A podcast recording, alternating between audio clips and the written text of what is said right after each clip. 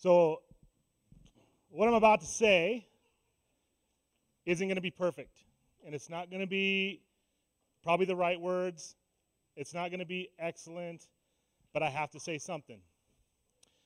Uh, t- today's Pentecost Sunday, and it's the Sunday in the church calendar where we celebrate the beginning of the church, essentially.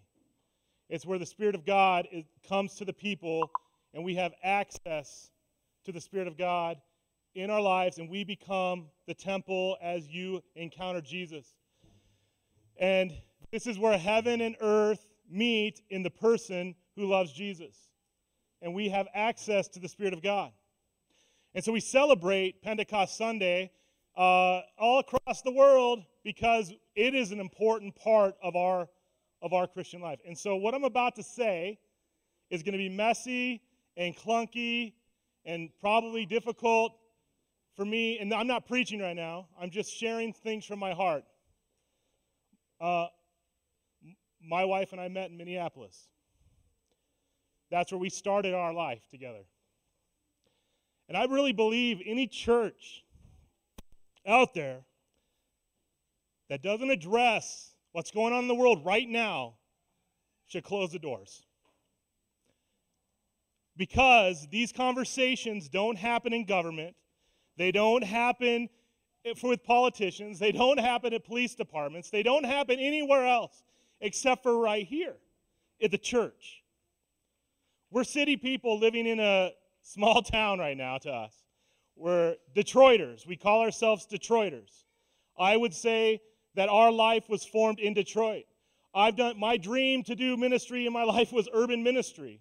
That's where I started. I love the city. Minneapolis has a special place in our heart. It's, be, it's where we started. She's a Gopher alum. She went to the University of Minnesota. I'm a Crownie. We met there. We met, I worked at the Wendy's they burnt down.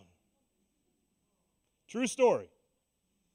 I've bought alcohol at the at the liquor store they looted. But these conversations don't belong out there. And this is where it gets messy. They belong in here. They belong in the church where people, people who have encountered the living Christ and are filled with the Spirit of God, can have a conversation that's filled with love. The song we just sang I will build my life upon your love. There is no margin in there that allows us to have anger, hate, frustration, it's not somebody else's problem. And I know we're in Casper. I know we're a long ways. And I'm asking us as a church to continue to figure out how, it, how we make that our business. Because it is our business. Because we're in the business of reconciliation.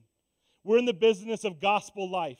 We're in the business of life transformation. We're in the business of love. This is our currency. This is the thing that we spend. This is why Pentecost happened. You don't think there were racial tension in the first century? You don't think when Jesus walked up to the woman at the well, he was making a display of what it looks like to encounter somebody who doesn't look like him, match him, let alone being a woman that he was going to address? You don't think he came with reconciliation and gospel in his heart? And that is what we have to be formed in. So there is not a, an opinion where we get to say we're not going to we're not going to talk about that because it doesn't matter to us because it's so far away from us. And th- that kind of stuff doesn't happen here. I'm not going to as your pastor, I will not allow that conversation to take place here. We're going to have the conversation that says, how can we be a help? How can we be an assistant? How can we be gospel people to a to a world that is breaking in front of our eyes? That's the church that we're going to have.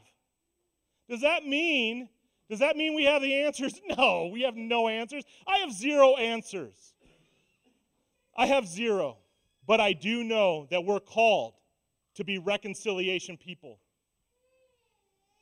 We're called to bring the message of Jesus Christ, which is all about crossing every racial, every ethnic, every social barrier so that people can encounter life transformation in Jesus and Jesus alone.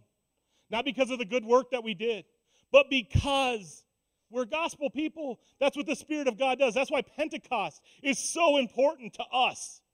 Because when the Spirit of God comes into the life of the believer. It is transformative to the way in which we live, the way in which we talk, the way in which we think about other things, because it's conformed to the image of Jesus Christ. The Spirit of God is transforming us so that we bring reconciliation to people.